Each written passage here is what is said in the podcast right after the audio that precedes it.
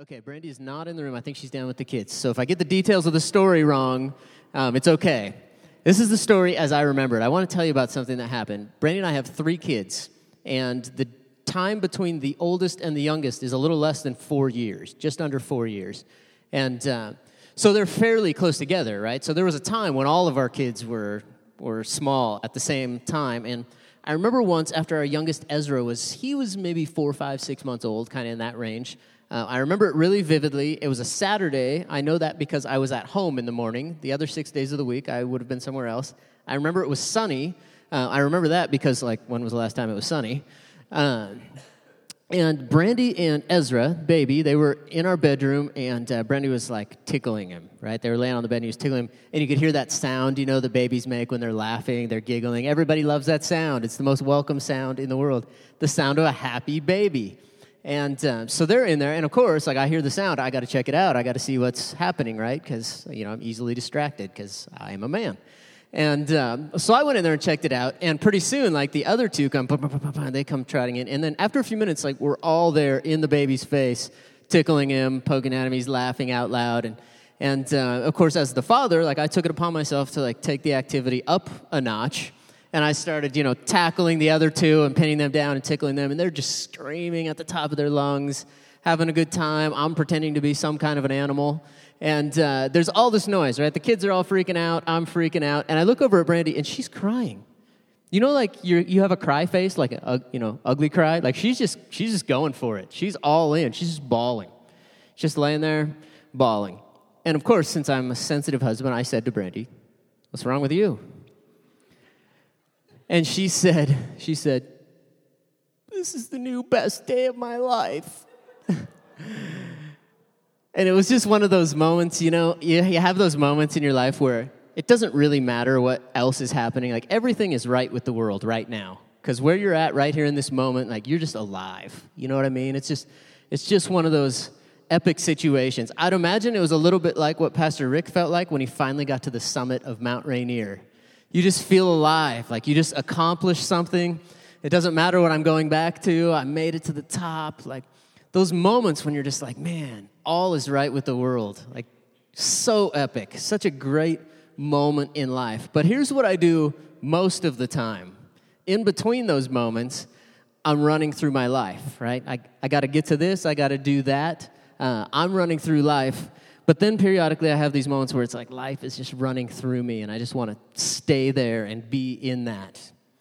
John Lennon had a famous quote. Um, you should know, if you remember this, that he didn't actually come up with it, he just popularized it. Uh, it was actually an author whose name I wrote down named Allen Saunders, because you're all big Allen Saunders fans. Uh, John Lennon said, Life is what happens to us while we're making other plans. I spend most of my time doing the things I got to do to get where I want to go. And I'm not suggesting that you stop doing that. That's, that's a good thing. Like planning for the future and moving toward the future, that's a good thing. You should definitely do that. But unfortunately, I have these moments where I'm living like fully alive, kind of intermittently. Most of the time, I'm just getting where I, I gotta go. I'd be interested in figuring out if there's a way to have those moments more often. I mean, if that can happen, I'd like to know how that is. There's this word in the New Testament, uh, a Greek word that describes these types of moments. You may have you may be familiar with this word because several national brands have used it in their marketing campaign. The word is Zoe, Z O E, uh, properly pronounced Zoe. It means, we translate it in English to mean life, but it's referring to a specific type of life. And I just, I want to talk with you for a few minutes about Zoe life. Uh, the New Testament was written mostly in Greek. Uh, if you if you didn't know that, specifically, it was written in what's known as Koine Greek. So in English, we have like proper English, formal English, but then we have like the language that we speak, where we say like a lot, like I just did. Uh, and you know, we use casual words that aren't even actually words. Like we say things, we say things. For example, whole nother. Uh, nother is not a word. That's, it's my favorite non word word, but I bet we've all said the phrase whole nother. Uh, it's, not, it's not proper English, it's casual English. Well, that's how the New Testament was written. It's written in this casual Greek. And Zoe is one of the words in this Koine Greek. So what happens a lot of times is there's not always a good English word that just translates directly one word for one word. So I looked up the definition, an English definition of this Greek word zoe, and it was actually multiple paragraphs long. So no wonder the translation is so clumsy. And I just diluted it down, uh, I just kind of compressed it down, I should say, into a couple snippets of a few definitions. The first definition of Zoe was a life full of vitality. That sounds like something I'd be interested in. A second definition was of the absolute fullness of life, both essential and ethical, which belongs to God. The fullness of life, both externally and internally, both physically, emotionally, spiritually, fullness of life in every way. A third definition was life real and genuine, a life active and vigorous, devoted to God and blessed. No wonder the translation's so difficult. But that sounds like a kind of life that I might want to have. I would like to have that is a life that's full, internally and externally. I'd like to have a life that's full of vitality, that's active and exciting, that's blessed, that's devoted to God. And Jesus paints this picture. As we've been walking through this story of this parable of the lost son, Jesus paints this picture of a God who wants you to have a Zoe kind of life, a full kind of life, not just existence, life to the full. And this is why, for me, it's so important to help people know Jesus as opposed to just knowing about Jesus. Because the truth is, when we know Jesus, when we have a relationship with Him, He really will do new and better things in our lives, and He will do new and better things through our lives because He wants us to have Zoe, not just existence. So, we're going to wrap up this five week series, these, uh, these five, uh, five awakenings, finding your way back to God, these alarms that go off in our life and point to our need for God. And there really is a sequence if you've been observing, the first awakening was our awakening to longing. The longings we all have for love, uh, the affection of others. It's not an unhealthy thing. God is a relational being, He made you in the same way. We all have a desire, a longing for love, for friendship, companionship. We all have a longing for things like uh, meaning, for purpose, be able to make sense out of life. And that really was the first awakening. But unfortunately, what happens is sometimes we try to fill those longings Maybe you probably haven't done this, but I have. Tried to fill those longings in ways that aren't necessarily uh, super healthy, the way God intended. Like sometimes we try to fill our longings with other people, uh, we try to fill it up with um, other things, other achievements. And when we pursue these longings in ways that are unhealthy or outside of God's bounds, it really leads us directly into awakening number two, which was regret. Uh, the, the feeling that, man, if I had that to do over again, I definitely would do something different. And regret happens in a really simple way. We have God given longings, and we, when we try to fill them apart from God, we end, up, we end up with regret. And a lot of times we get stuck in the cycle because you try to fill the longings, you end up regretful, and you're right back in a spot of longing. And sometimes people just take it around the horn year after year for their whole lifetime. Uh, you, can see, you can see a seek a relational pattern or a behavioral pattern or an addictive pattern. Those things happen to a lot of us. And so we can get stuck in that cycle, but awakening number three really is the gateway out because that cycle reveal, reveals our need for help, for God's help. Finally, we, get uh, we reach a place of exhaustion, uh, even if it's not a destructive pattern. Maybe you're a goal setter. This is one that a goal setter will definitely know because what happens when you set a goal and then you achieve the goal, what happens after that? Well, it's good for a minute, but then you got to set another goal, right? You just keep going around the cycle. And this is what happens when we try to fill those longings. But Jesus gives us the opportunity to avoid the fundamental mistake of trying to fill the longings with something other than God. Jesus truly is our way back to God. And when we see him that way, we realize something that you've probably heard 10,000 times but it's more true than you realize. Awakening number four is that God loves you deeply. After all, in reality, God loves you deeply. That sounds like pastor speak. I know you're thinking that's pastor speak, uh, but, it, but it's true. We see it in the life of Christ that God does, in fact, love you deeply. It's not just a, a song maybe that you sang in kids' church, and it's not even because you're awesome, although I'm sure you're awesome. I think if you just gave it a good, you know, a flashback through your memory, you'd probably find a moment when you weren't that awesome. And, you know, you might have to go back a little farther than some of us to find one.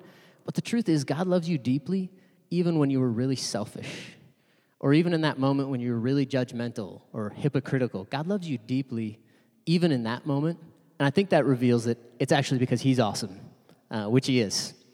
And that knowledge that you're profoundly loved, even in your wandering, really is the gateway to awakening number five, which is the one we're going to wrap up with, and that is the awakening to life.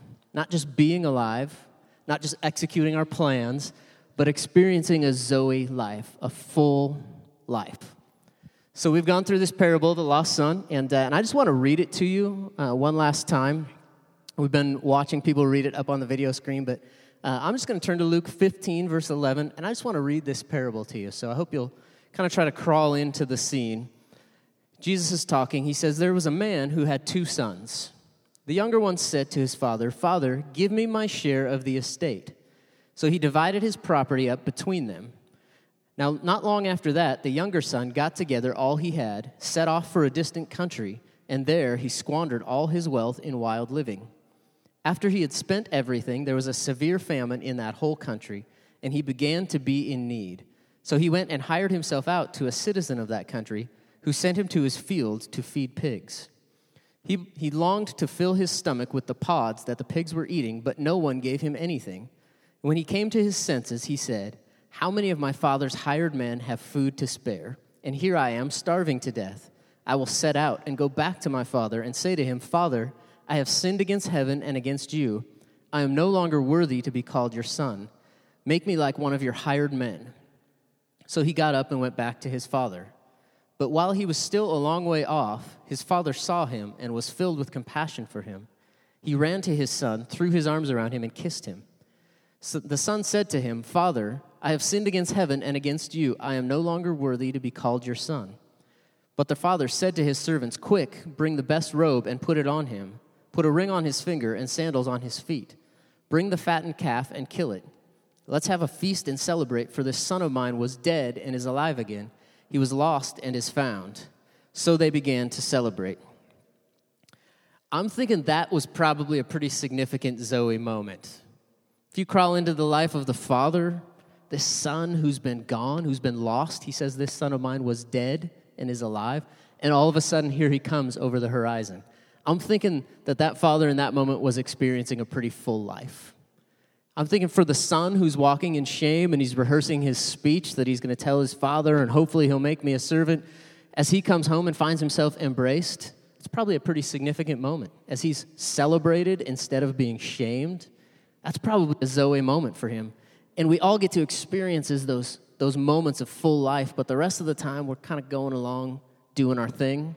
And in this final week, I want to address this question because I think it'll be really, really helpful to us. I want to I want to make sure we take away from the series something really touchable, something we can use. And the question is, how do I awaken to this full life that God's intended for me? How do I tap into this new and better way of life that Jesus has for me? How do I tap into it on an ongoing basis instead of just in moments? How do I how do I have that on a day in and day out basis? And so here's the uh, the prayer for the fifth week. God, if you're real, make yourself real to me and awaken me to the fact that I really can have a brand new life. You, you really can have a new life. So, in order to get there in the next few minutes, I just want to drill down on this one verse in John chapter 10, verse 10. Probably familiar to some of you. It's a pretty high mileage verse. Jesus is talking and he says, I have come that they may have life and have it to the full. It's a high mileage verse because we like that one. Like, Jesus has come to give me something. Like, I, I'm on board with that. Let's talk about that. I've come that they may have life and have it to the full. Jesus says in really clear terms, I want you to have a full life. Now, if you read the larger context, Jesus is actually talking to all Christians, all Christ followers, everyone who identifies himself, themselves with him. So if that description fits you, then guess what? Jesus is talking to you. He said, I've come so that you can have a full life, so that you can experience a life to the full. He wants you to have an incredible life. So uh, consider this with me. Now, if you consider yourself maybe you know a bookworm, kind of nerdy, you're going to love this. Uh, if you don't, hang on. I'll give you something a little more practical in a second. Uh, word studies. I don't do like a lot of these on Sunday mornings because I think sometimes they take away from the big idea. But in this case, it's actually really, really helpful. In the New Testament, there's two Greek words for life that are translated life. The first one is bios. It's where we get our word biology, and it means probably exactly what you think it means the elements of your natural life. And so let's just uh, throw out a couple things that you will do in the course of your bios life. Uh, some of these will maybe make you uh, disgusted with yourself or make you think, man, everyone else is really disgusting. Good thing I'm above average. Um, consider this the average American will consume 35 tons of food in their lifetime. If you don't know, a ton is 2,000 pounds. So, you know, 70,000 pounds. Uh, that's a bunch of food. So, uh, I might actually be above average in that particular category. I'm not sure it's one that I want to be above average on. The average human being will spend in the neighborhood of about 230,000 hours of their life sleeping, if you lived an average life expectancy. That's a lot of sleeping. Some of you, it will be way more than that. Uh, anybody here like an overworker? Or are you just like, anybody, anybody want to confess to the fact that my default position is to work too much? Okay. Uh, I know that there's a few of you. A couple of you were brave enough to raise your hands. Good job. Uh, some of you should have. If you worked a full time job, a 40 hour a week job from age 20 to 65, which is a fairly normal working life in our, in our society, uh, I'll just call a timeout and say if you're a mom, uh, you work like 120 hours a week uh, for way longer than that, so, so this one doesn't apply to you. But if you worked a normal 40 hour a week job for 45 years, you would work about 90,000 hours. Uh, that's a lot of time. No wonder the man loves you so much. That's a lot of time. Uh, Americans, this is an American statistic, will spend about 39,000 hours of their life in their car in your, in your whole lifetime, totaling on average just short of 800,000 miles. I didn't check the math on this one, you can check it for me, but I believe that's about the distance from the Earth to the moon and back and back again, roughly. So, uh, so good job. You're driving a long ways. I'm sure you're all much better than average in this category, but if you were a, you know, an average, unspecial American, and you spent the US average of 2.8 hours, according to the Bureau of Labor and Statistics, watching television every day. 2.8 hours is the average American. If you did that, you would spend right around 80,000 hours of your life watching TV. I mean, that's a life well lived, right? That's a lot of good stuff on that list right there. These are all things that we will do, uh, that a normal person, I mean, not us, that a normal person would do in the course of their bios life. But when Jesus says this phrase, I've come that they may have life and have it to the full, he actually doesn't use the word bios that's translated to life. It's the word zoe that's translated to mean life. In the book, Finding Your Way Back to God, Dave Ferguson makes this really good contrast between the two. Uh, it made sense to me might not make sense for you. You're probably using a more powerful part of your brain than I do. But he said, if bios is the quantity of life, the things you can count about your life, Zoe is the quality of life, the intangible stuff. Uh, one is being alive, the other is feeling alive. Not just going through life, but having life flowing through you. I think most of us want that. And that's the difference between the two. So when Jesus says, I want you to have full life, it means he wants you to feel alive. He wants you to have a quality of life. And one of the things that I realize is so much different about the type of life that he's talking about than maybe the things that we often think will add quality to our life is that this life Jesus is talking about, it can redefine everything that's happened to you in your past. And it can drastically increase the value of what you're experiencing right now in your present.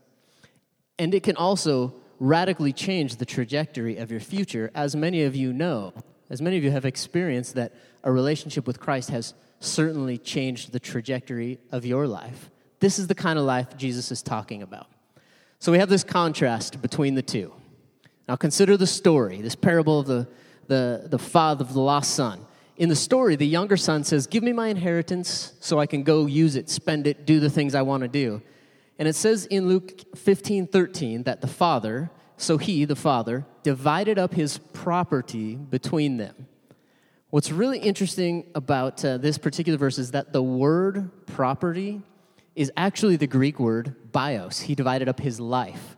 But it sort of gives you a bigger sense of what the word bios might mean. He divided up his wealth, he divided up the things that he had accumulated, he divided up the mechanisms of survival and gave them to the son. It's the same word that we translate to mean life. Now, think about the meaning of the story. In the story, the son acquires what is apparently a large amount of life, a large amount of bios. But where does it leave him? It leaves him actually in worse shape than he was in before he had all of the stuff that he wanted. And he learns this lesson that hopefully we can learn from him so we don't have to learn it on our own. The son learns that this bios life, the things that we chase, the things we can count in life, will always pale in comparison to the Zoe life that Jesus has for us. He finds out that the fleeting mechanisms of this bios life will never compare to the irrevocable blessing of life back with his Father. And I think that's the big idea that Jesus is driving at. Not that the, the stuff we can count is bad, because remember, the Father had all that stuff. God had blessed him with all of it. But Jesus is just making the point that the mechanisms of life, we're going to have to stay in the cycle. We're going to have to keep chasing those things. They'll never compare to the irrevocable blessing of the Zoe life with the Father. So I just want to spend the last couple minutes of today and of the series um, just talking about a couple of practical ways that uh, practical but biblical ways that we can experience this, this Zoe life on an ongoing basis. Uh, that we can really experience this full life. I'd love to have an answer to the question what can I do, because I'm a doer, to experience this, to live like this? Um, I think there's some really simple rhythms. I'll call them core experiences of people who have this Zoe life. Uh, in Luke 15, which is where the parable is, Jesus actually tell, tells three parables. Uh, I'll just r- rattle them off really quickly. The first one is about a man who has 100 sheep and he loses one. So he's left with 99. If you've read the story, you know he searches far and wide, he searches everywhere. And when he finally finds the sheep, Luke 15 5 says, And when he finds it, he joyfully puts it on his shoulders and goes home. Then he calls his friends and neighbors together and says, Rejoice with me, I have found my sheep. Then Jesus immediately tells another parable about a woman who's lost a coin. And if you've read the story, you know she does like ultimate spring cleaning. She tears her house apart and she finally finds this coin. And Luke 15 23 says, when she finds it, she says, Let's have a feast. Sorry, wrong verse. And when she finds it, she calls her friends and neighbors together and says, Rejoice with me, I've found my lost coin. She says the same thing. And then Jesus immediately tells a third parable, which is our parable, the parable of the lost son. The son acts foolishly, he's gone, he leaves his father's house, and then when he returns, the father runs to him and embraces him and reinstates him. And the father calls out in Luke 15 23, Let's have a feast and celebrate. For this son of mine was dead and is alive again. He was lost and is found, so they began to celebrate. Now, what's the common thread? They all lost something, and then they all celebrated what God had done. Jesus is painting this, this picture of what like life in the kingdom is like, and they all celebrate. And I think one of the most important things we can do to experience Zoe life is to learn to celebrate. Uh, not just occasions, but to learn to celebrate what God has done on an ongoing basis. For example, when we come to church on Sunday, uh, we probably each came for a different reason. Some of us came to a church service. Some of us came because our mom has been like, you need to get in church, right? You've heard that before. Some of us came because we got in trouble when we didn't go as a kid, and so now we feel guilty, and or it's part of our routine. We all we came for all different kinds of reasons, but one of the most important reasons we could come is to celebrate. For me, this is a chance to celebrate what God has done. Uh, this might surprise you, but I don't go through the grocery store singing out loud about Jesus. I mean, I've thought about it at times, I've seen people do it, and I don't want to be like them. I uh, love Jesus. I'd be glad to talk to someone about Jesus, but I'm not going to sing out loud. I celebrate that here. I celebrate that way here. I love being here because I get to tell the people I love about God, about how awesome I think He is. I get to celebrate all that God has done, all that He is doing, and I also get to celebrate the things that I anticipate by faith God will do. to live the Zoe life, man, learn how, learn how to celebrate. Don't miss a chance to celebrate at the Father's house. Be, be a part of that party. And I don't mean like church attendance, because you're here, right? You're the wrong crowd for me to talk to about that. What I do mean is don't miss a chance to celebrate what God's done. Learn to celebrate more. Pastor Rick mentioned that we have some what I'll call kind of low key social events happening around our service throughout the summer. Uh, those are important uh, because those are ways we can celebrate, but they also sort of open the door to the uh, what I'll call kind of the essential or core experience number two, which is learning to connect with other people. Now, this one, uh, man, millennials really need to dig into this one. Hopefully, this one won't apply to the rest of you. Uh, there's a guy named Edward Hallowell. He's a, he's a psychiatrist, and he does, did some research with Harvard Medical School, so you know it must be really good. Uh, in his study, he found that the two most powerful and meaningful experiences we have in life are achieving and connecting. Okay, so you ever achieved something and thought, yeah, I did a good job, that felt pretty good? Uh, or have you ever connected with another person and had a meaningful relationship? I mean, those are both things that we all would like to have in our lives. And what he found is that as a society, we're increasingly obsessed with achieving and we're increasingly inept at connecting. In and of itself, not a big deal, not a problem. But then they took the step in the study into step further, and they found that people who did really well at achieving and didn't do so well at connecting actually reported a pretty low quality of life. They were generally unhappy people. But the other side of the coin was people who did well at connecting and didn't really do so good at achieving reported a really high quality of life. They were actually generally happy people because they learned how to connect. Now, you probably could have guessed that on your own. That's probably not a surprise. But I tell you about the study because it reminds us that if we want to experience a full life, it's essential to connect with others. There's literally hundreds of verses in the Bible that talk about one anothering, um, loving one another, encouraging one another, being in community with one another. And they're all really great, except for the fact that you can't do any of them on your own. It's impossible to one another by yourself. Uh, in order to follow Jesus and live the life that he has for us, we have to do it in the context of community. There's, not a, there's no lone rangers in God's kingdom. The third, uh, the third core experience is to contribute.